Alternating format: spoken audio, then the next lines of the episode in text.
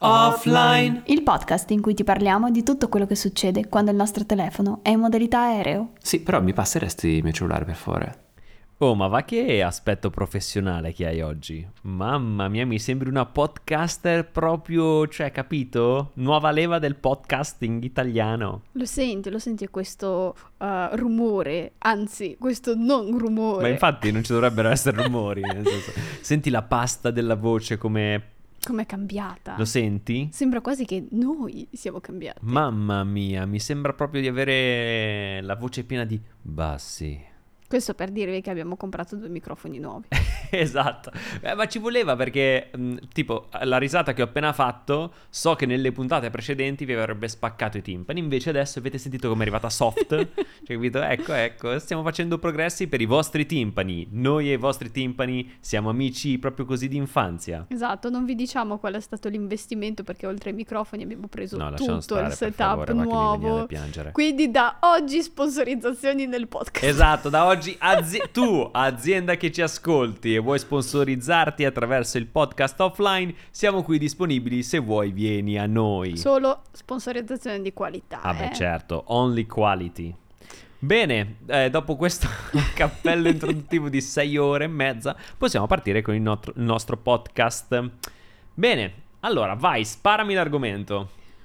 Um, c'è un tema, Michael, che è Mhm. legato alla descrizione del nostro podcast. Se mai qualcuno ha letto la descrizione del nostro podcast, però leggetela Ok. eh, se, se non l'avete Forse mai non letta. l'ho mai letta nemmeno io, probabilmente.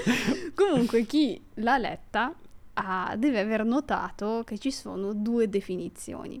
Michael, che viene definito come potente sanguigno, ah, beh, fighissimo, sì. e io che vengo de- definita come perfetta melanconica, Mm, no? mm, mm, Quindi diciamo che è arrivato il momento di spiegare a che cosa si riferisce eh, questa definizione e approfondire questo tema molto interessante perché non è solo interessante dal punto di vista personale, ma è super utile anche da un punto di vista poi ehm, di collaborazione professionale, secondo me. Ah, ma ecco perché oggi cercavi il libro nella libreria, malandrina, e non mi hai detto niente. Adesso devo andare su internet a, a cercare le altre personalità perché non mi ricordo mica tutte a memoria. Quindi intanto mentre, mentre tu parli, parlo No, no, un po' io, introduci. Non mentre io parlo. Ok. Michael, spiegaci tu cosa sono i quattro temperamenti ippocratici. Io ti Ah. posso, dai, ti posso dare una mano. Quali sono? Sì. C'è il collerico, il melanconico, il Mm. flegmatico e il sanguigno. Ecco, cosa sono questi quattro temperamenti ippocratici che ho appena elencato? Esatto, allora, vabbè, parliamo- partiamo da un presupposto. Diciamo che ehm, ora non è che ci sono quattro tipologie di persone e possiamo dividere tutta l'umanità solo in quattro segmenti definiti. Chiaramente ognuno di noi è una commistione di esperienze di vita incredibili che fanno di ognuno di noi una persona unica e speciale. Eh, che ti come l'hai detto? Piaciuto, eh? Mamma mia. Bene, fatto questo, come dire, ehm, cappello introduttivo a questo ragionamento, in realtà le personalità ippocratiche sono molto interessanti. E mh, tutto poi, come dire, tutto questo discorso parte dal fatto che ormai, non so, penso otto anni fa, lessi un libro molto bello, interessante, che vi consiglio, si chiama Sviluppa la tua personalità di Florence Littauer, perché anche se non mi sono preparato io me li ricordo i titoli, in questo caso, non sempre. Solo perché te l'ho chiesto oggi, secondo me. esatto, probabilmente sì. Vabbè, comunque, ehm, è un libro molto interessante perché affronta appunto la tematica di questi quattro temperamenti. E lo fa però in un modo molto, eh, come dire, leggero, divertente, divertito. E- ed è interessante perché all'inizio del libro c'è un test per comprendere quale personalità sei e poi durante il libro, eh, come dire, va a affrontare ognuna di queste personalità e parla di un- dei difetti eh, e dei punti di forza. Qual è lo scopo di questo libro? Non è tanto, ehm, come dire, de- autodefinirsi, ma scoprire quali sono i nostri punti di forza, soprattutto i nostri punti deboli, andare a lavorare su questi e poi imparare, capire che a volte ehm, ci sono persone che ragionano, parlano e mm, riflettono in modo diverso da quello che abbiamo noi di fare generalmente. E questo non vuol dire che siano giusti o sbagliati, semplicemente sono loro. E nel momento in cui noi capiamo che ci sono altri punti di vista e riusciamo a comprenderli, riusciamo anche a interfacciarci in modo migliore con gli altri e far sì che il nostro messaggio arrivi in maniera precisa, perché non so se vi è mai capitato, ma ogni tanto una persona può dire A e l'altra comprende C. Eh, e qui si impara a cercare di dire A spiegando C, così che quella persona capisca C, se è necessario che capisca C. Teoricamente doveva capire Ah. A, però vabbè. sì, è vero. Vabbè, insomma, dai, si è capito Ci siamo stesso. capiti, sì. Dai. Insomma, si può dire che appunto questi quattro temperamenti ippocratici sono, diciamo, dei tratti caratteriali della personalità e appunto mh, so- sono state, ca- eh, come dire, ehm, divise appunto in quattro categorie a grandi linee, perché appunto, come ha sottolineato Michael, non è che si può davvero dividere tutta l'um- l'umanità in quattro categorie. E infatti per questo anche nel libro stesso non è che venite, eh, cioè facendo il test, venite incasellati puramente in una di queste quattro temperamenti. Semplicemente il libro vi suggerisce qual è il vostro, diciamo, temperamento predominante, possiamo dire, e qual è quello eh, secondario. Infatti, eh, cosa significa potente sanguigno Michael e cosa significa perfetta e melanconica, che forse non è proprio il- i termini giusti, però insomma No, no, è giusto, Qua- giusto. quali sono i nostri ehm, temperamenti principali e secondari? Ma allora, ehm, intanto appunto ci sono questi quattro differenti ehm, temperamenti e come dicevi benissimo tu, ognuno generalmente è principalmente un temperamento, però poi mitigato da un altro temperamento. Principalmente sono due, poi ognuno di noi ne contiene tanti, come dicevamo prima, ok? Quindi ehm, io sono uscito potente sanguigno, anzi sanguigno potente in realtà, perché sono più sanguigno che, pote- che- che- che collerico. E, e tu invece sei uscita... ehm, sei uscita? Teoricamente sarei potente melanconica. Potente melanconica. Perché sì. io sono appunto melanconica, collerica, mentre tu sei sanguigno, collerico. E vi spieghiamo anche perché potente, perché praticamente questi ehm, gruppi di personalità sono nominati con il loro migliore pregio e il loro peggior difetto. Quindi, per esempio, potente, collerico, eh, sanguigno non me lo ricordo. Eh, poi c'è... ehm, Beh, melanconico forse è perfetto. Perfetto, melanconico, esatto, flemmatico, tranquillo, flemmatico e aspetta, adesso dai, voglio vedere anche sanguigno eh, non me lo ricordo sanguigno qual era. Vabbè, fa Vabbè, niente. insomma, leggetevi il vi libro. leggete il libro. Vi lasciamo il link in descrizione alla puntata del podcast e qui iniziano le sponsorizzazioni perché il link è affiliato. Brava, esatto. Eh, Eh. E quindi niente, allora praticamente io sono sanguigno. Allora, chi, vuoi che spiego velocemente chi è un sanguigno? Vai. Beh, io.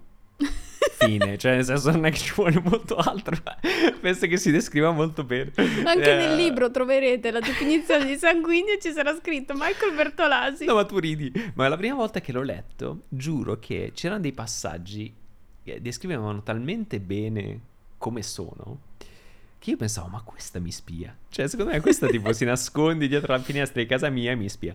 E tra l'altro la cosa interessante è che, appunto, questo libro si chiama Sviluppa la tua personalità, quindi serve per comprenderti, razionalizzare chi sei e poi, come dire, appunto, andare a mitigare, come dicevo prima, no? Quindi, visto che l'ho letto tantissimi anni fa, l'ho riletto poi negli anni e mi ricordo benissimo che dopo due anni dalla prima lettura e dopo aver fatto un enorme lavoro su di me eh, a livello di crescita personale, eccetera, ho detto, beh, mo lo rileggo.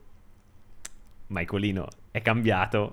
Vuoi mica che sia lo stesso sanguigno come ero prima? Ma figurati se lo so. Oh. I difetti ce li avevo ancora tutti a sanguigno. Incredibile, mi sono quasi depresso. Comunque, allora, il sanguigno è. il sanguigno. Il sanguigno è. mm, Allora, uno che è mm, tendenzialmente un po' logorroico, via. Comunque, eh, sempre allegro, vivace, gioioso, sempre yuppie-doo, yippee yeah. Allora, se volete comprendere se una persona è sanguigna, non so, guardategli la macchina, la scrivania, eh, perché se tendenzialmente è un po' disordinato, eh, potrebbe essere ritardatario, ogni tanto si dimentica le cose, però dal- dall'altra parte invece è appunto una persona molto allegra, ottimista, espressiva, socievole, eh, sempre con idea, con idee nuove, creativa. Ecco, questa è eh, la personalità sanguigna. E il melanconico è l'esatto opposto Esatto, del sanguigno perché al contrario se guardate appunto la macchina o la scrivania di un melanconico vedrete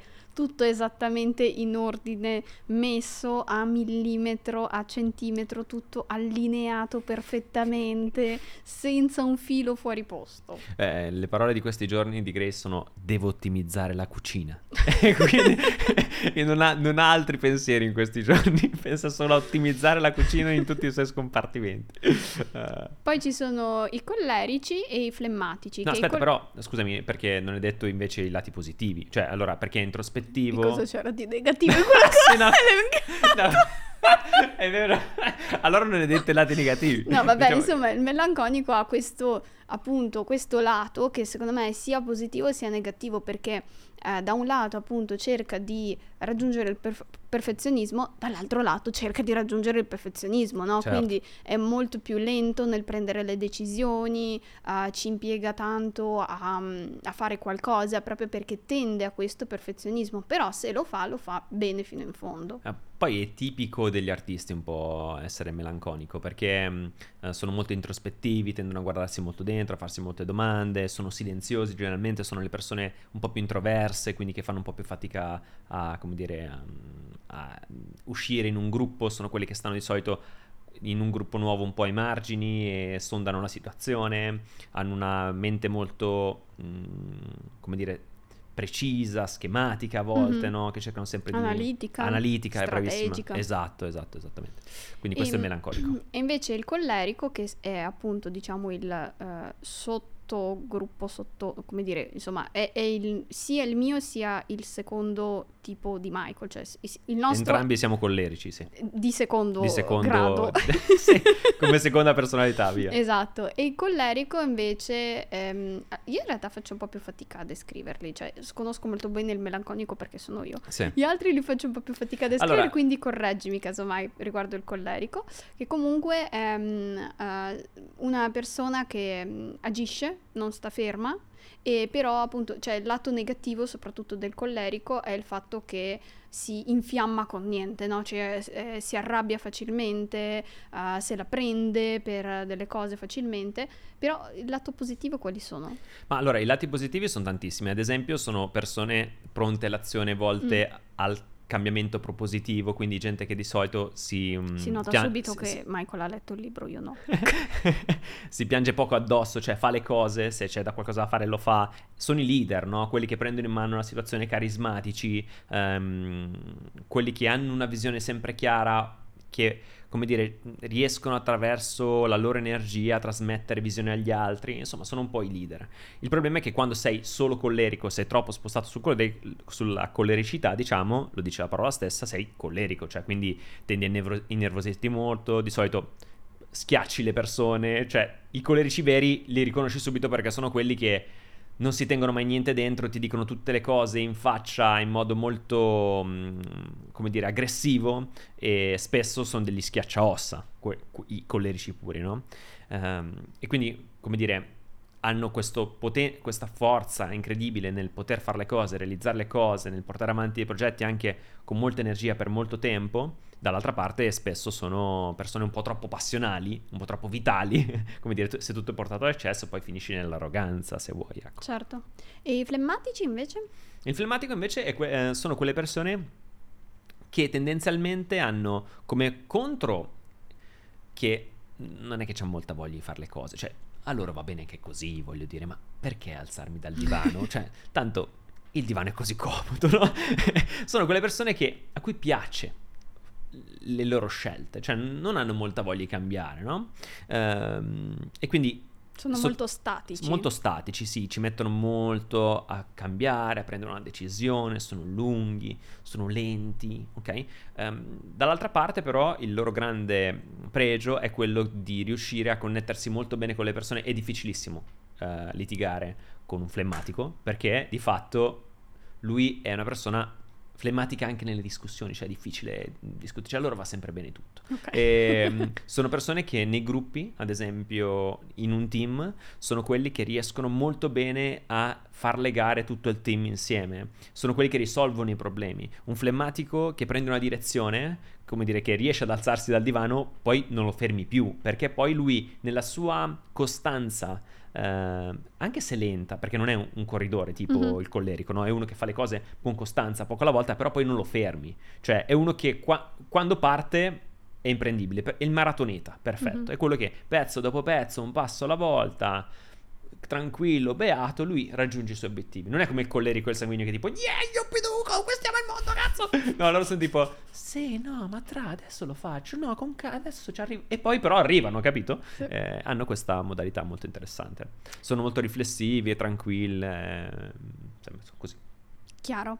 Beh, allora, eh, appunto, il, ehm, la puntata l'ho voluta fare non solo per, diciamo, spiegare quello che c'è scritto nella descrizione del podcast, ma anche perché io, per esempio, penso che conoscere il proprio temperamento, soprattutto quando si lavora in team o comunque in generale rap- in qualsiasi tipologia di rapporto, eh, che sia anche di amicizia, Ecco, eh, è, imporna- è importante conoscere il proprio temperamento perché ci permette di riconoscere i nostri punti forti, i nostri punti deboli e mm, sapere su cosa eh, possiamo puntare eh, e su cosa invece dobbiamo lavorare, ma anche in generale, anche appunto nel nostro lavoro. Tu eh, cosa ne pensi? Qual è secondo te il vantaggio maggiore del conoscere il proprio temperamento? Guarda, ti faccio un esempio per risponderti. Allora, ricordo che quando lessi questo mm, libro, la prima volta, ehm, ai tempi cantavo ancora, no?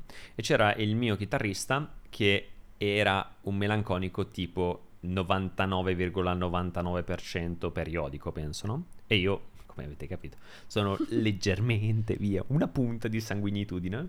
Quindi, cosa succedeva sempre? Tipo default, ok? Ehm, Raga, allora settimana prossima ci ritroviamo alla fine delle prove. Dicevamo, ah, ci troviamo settimana prossima per le prove?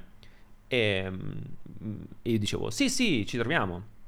E lui, quando? E io, "Eh, boh, non so, mercoledì. Sì, ho capito, a che ora? Boh, tipo, non so, nove, nove e mezza. Nove o nove e mezza? Eh, non lo so. E finivamo che per litigare per sta roba, no? Perché io dicevo, e lui, ah, eh. E allora, poi io ho capito, leggendo questo libro, ho capito. E mi, mi- così, l'illuminazione sulla via di Damasco, no? Quindi, la volta dopo, sono andato a lui letto. Ehi, settimana prossima prove, mercoledì alle 22.32 e 78 secondi, ti mando la geolocalizzazione esatta dei miei spostamenti, così tu non arriverai in ritardo. Cioè, io, io non ti farò arrivare in ritardo, ok? Ti metto anche, ti, ti metto le sagome delle scarpe per i passi che devi percorrere per arrivare in studio e ti farò trovare già le luci accese che troverai l'interruttore sulla destra. Mi raccomando, prima porta a sinistra, che è sempre la stessa, però te lo dico così almeno lo sai. E lui felice come non l'avevo mai visto prima. Capito? Ah, sì, bellissimo, capito?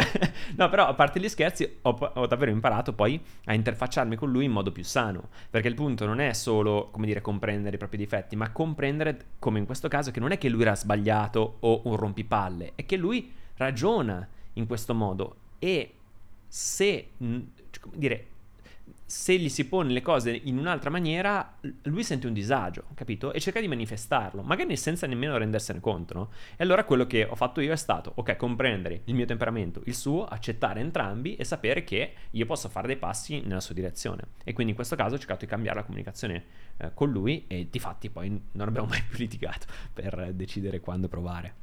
Bellissimo, anche perché mm, mm, cioè capire appunto i propri temperamenti, no, sia proprio sia appunto magari del partner o della persona con la quale lavoriamo, secondo me è utile appunto proprio per avere una comunicazione migliore, eh, perché così riusciamo a valorizzarci meglio all'interno del gruppo che è, che sia appunto una coppia, un gruppo di amici o un team, anche perché eh, cioè, un esempio secondo me appunto lampante è siamo io e te che ah, siamo appunto entrambi di secondo grado collerici Di secondo grado mi piace tantissimo. però tu sei sanguigno e io melanconica e questo denota e va a diciamo creare uh, quella, diciamo, quell'approccio lavorativo totalmente diverso che io e te abbiamo in azienda, no? Perché appunto tu sei quello che propone un'idea, che uh, la lanci, inizi, io sono quella che porta a fine l'idea oppure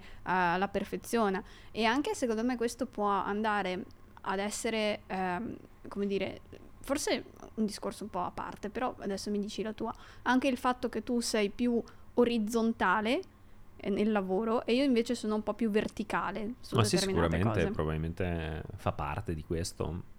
È la branca sicuramente di questo ragionamento. Mm. Comunque, eh, parentesi per tutti i sanguigni, fate attenzione quando parlate, perché io so, sanguigno del mio cuore, che tu parli e non sai nemmeno bene quello che dici, ogni tanto parli e le parole sembrano uscire da sole dalle bocche. Ecco, però occhio, perché, per esempio, i melanconici ascoltano tutto, ogni parola, anche quella che non dici. Un esempio lampante è, è Ho quando, paura. È quando eh, c'è qualcosa che io boh, presento a Michael, tipo una strategia, un'idea, o una proposta di qualsiasi cosa, e Michael fa: No, ma questa è una merda. E io. Oddio, Ma ho fatto tutto malissimo. No, fino alla fine del mondo. E alla fine lui quello che intendeva è che c'era una virgola che non andava bene. O comunque c'era qualcosa che non lo, lo soddisfaceva al 100%. Quindi non era una merda, era semplicemente No. che c'è qualcosa che non lo convinceva fino in fondo. Ma sì, è perché è l'atteggiamento entusiastico, capito?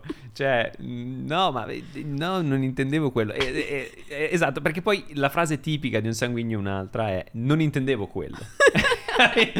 Cioè, se, se tu senti qualcuno che dice non intendevo quello, probabilmente quella persona è un sanguigno. Quindi ecco, volevo darti un consiglio da sanguigno a sanguigno, cioè che io e te ci capiamo, sappiamo che insomma è così, le parole vanno, a volte chi le ferma. Però ecco, magari un minimo di attenzione, sanguigno mio. Facci, Ehm, facci- hai magari altri consigli su come appunto valorizzarsi all'interno del team, appunto del gruppo di amici, di una coppia e mm, come gestire eh, gli approcci diversi che si hanno verso poi quella relazione o il lavoro? Ma allora, sicuramente, vabbè, capire chi si è e accettare il fatto che si hanno dei difetti e capire anche che quelli sono dei difetti eh, è importante, no?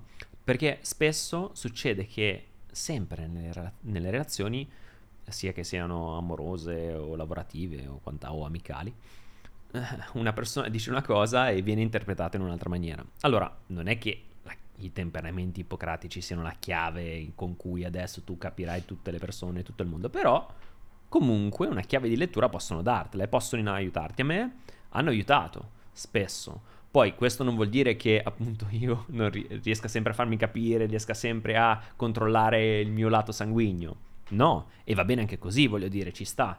Sicuramente però mi ha dato uno spunto. Quindi, ecco, diciamo che lo step è prima capire, comprendersi, poi analizz- cioè, capire anche le altre personalità e accettare il fatto che ci siano altre persone diverse da noi e va bene così. Esatto, ok? che ragionano in quel modo e che hanno quel comportamento ed è lecito che ognuno di noi sia così come è e non dobbiamo cercare di cambiare l'altro, semplicemente di accettarlo per com'è. Esatto, e comprendere che quello è, è come dire, è un atteggiamento di quella persona che non ha a che fare con noi, ha a che fare con lui, Mhm. ok?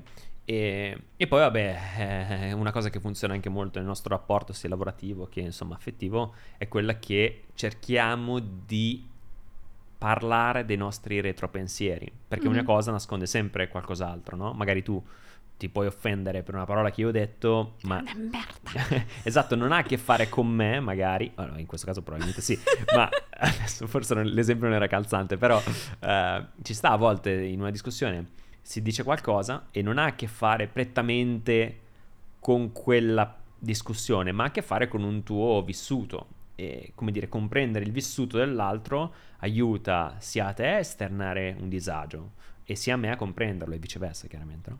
E quindi, insomma, ehm, cercare di parlarsi a- abbassando le armi, cioè cercando di essere il più onesti possibili eh, con le persone che si hanno vicine, con le persone che insomma lavorano con te, eccetera, secondo me è fondamentale. Esatto. E mm, un consiglio che vorrei dare io invece a riguardo è mm, il fatto che una volta che comprendiamo qual è il nostro temperamento, cioè assecondiamolo, non andiamogli contro, perché io appunto sono melanconica, me ne rendo conto con appunto questa vena collerica ogni tanto che mi parte. Ogni tanto. Hai qualcosa da ridire? Vedi, eccolo lì. Te l'ho detto apposta perché volevo vedere se ti partiva la vena collerica, capito? Era un trick per farti partire la vena collerica. E, mm, appunto, eh, mi hai fatto perdere il filo del discorso. Dicevo che Accetti il fatto che sei melanconica. Esatto, ehm, accettare il proprio temperamento è importante, sia i propri difetti che i propri punti di forza, perché quando ci rendiamo conto di quali sono i nostri punti di forza e mh, dedichiamo in un certo senso, cioè nel lavoro ci dedichiamo ai nostri punti di forza, ecco che secondo me in quel caso diventiamo ancora più forti sul lavoro, perché eh, per esempio io, eh, appunto, da melanconica non sono molto brava a interfacciarmi con le persone, a fare network, creare eh, appunto una rete di conoscenze, portare clienti in azienda, mentre Michael da sanguigno, anzi, è proprio lui che lo fa però da melanconica sono molto brava ad analizzare la, la situazione, a, a, creare le strategie, a mm, ottimizzare. ottimizzare. e organizzare tutto quello che Michael porta da bravo sanguigno all'interno, all'interno della società. Sì, diciamo io rovescio gli MMs e lei li mette per colore, capito? li riordina per colore. E questa è la strategia. No, ma è vero, eh? Ehm, eh sì, sì, sì, assolutamente. Sono d'accordo. Perché da una parte c'è il comprendersi e anche cercare di migliorare il fatto che magari invece che lanciare gli M&M sul tavolo tu puoi sì metterli in una ciotola via. Cioè ora magari non li metti divisi per colore incasellati bene però in una ciotola puoi iniziare a metterli no? ecco quindi da una parte c'è questo e dall'altra c'è anche il fatto che tu accetti che sei bravo a portare gli M&M's e quindi ti concentri su quello e arrivi con vagonate esatto. di M&M's capito? perché quella sai essere la tua forza esatto e cioè, mh, seguendo i nostri punti di forza e concentrandoci su quelli, questo ci permetterà di fare le cose con molto più entusiasmo, perché effettivamente non andandoci contro, no, cioè, eh, saremo più entusiasti appunto di fare determinate cose. E però appunto è necessario anche un po' mitigare i nostri difetti, come per esempio appunto io da uh, melanconica eh, devo fare attenzione a non scadere nel mio perfezionismo che poi mi porta diciamo a non agire, a procrastinare perché sto ferma nel dire oddio no, eh, qui c'è il punto e virgola invece del punto devo sistemarlo, se no questa cosa non può uscire, che poi succede. Ecco, però bisogna mitigare queste cose. Assolutamente, sì, sì, assolutamente. Mm. No, sto pensando che, eh, tra l'altro, so, io poi comunque ho anche un lato melanconico, cioè ogni tanto mi spara il lato melanconico. Ne, so, nei sì. mercoledì dispari dei mesi autunnali sì. mi parte il melanconismo. E mentre e tu stavi anch'io. descrivendo invece il flemmatico, io ho pensato che forse io ho una piccola vena flemmatica. Quindi, mm. appunto, questo tutto per dirvi che eh, cioè, in realtà questi quattro temperamenti in un certo senso sono tutti presenti ma in certo, tutte le persone, solo ovviamente. che sono presenti non tipo 25% a testa, ma tipo un, boh, non so, sì. un 60%, un, poi un altro 30% e così via. Esatto, esatto. Ok, eh, c'è qualcosa che vuoi dire per concludere o che è una puntata pazzesca questa, oh ma che bella è, mamma Vero? mia, sì. Vedi, senti l'entusiasmo del sanguigno? Eh sì, Cioè, esatto. eh, un melanconico avrebbe detto, mm, sì, bella, però uh, forse ha, ha picciato il microfono al minuto 32. No, eh. io per esempio sto, esatto, tu eh, hai detto questa cosa, io sto pensando al fatto che tipo ho preso di sbiego qua una sbarra, quindi ho, ho detto, oddio, chissà se si sente. Esatto, il flematico avrebbe detto, ah, bellissimo, bellissimo, ne facciamo un altro, magari però tra tre settimane, dai. e il collega è adesso ne facciamo subito altre sette ok e le programmiamo per i prossimi sei anni perché ho quattro idee e adesso le mettiamo subito ok e non dormire per i prossimi sei giorni cazzo non dormire ok Quindi nulla, ehm, noi vi consigliamo appunto il libro, che non mi ricordo il nome ancora una volta. Sviluppa la tua personalità di Florence Littauer. Nella descrizione di questa puntata troverete il link affiliato Amazon, quindi potrete acquistarlo su Amazon eh, se avete voglia. E mh, mm, all'interno del libro troverete appunto il test. Noi vi consigliamo proprio di fare quel test lì perché cioè, mh, è comunque un test molto molto valido e più- il, il più dettagliato tra, quel- tra tutti quelli che io ho trovato per dire online gratuitamente, quello è, è il più dettagliato e più interessante. E niente, poi eh, se, se sapete magari già il vostro temperamento o se acquisterete il libro e farete il test, fateci sapere che temperamento siete e siamo super curiosi. Ci trovate come sempre su Instagram, ah, su Grace the Amazing e Michael Bertolase. Sai cosa potresti fare? Mm, Un sondaggio qui su Spotify. Sì, bello. Eh, ti è piaciuto? Sì, Oppure se volete potete cosa? Scrivere in chat a Grace il vostro No. temperamento.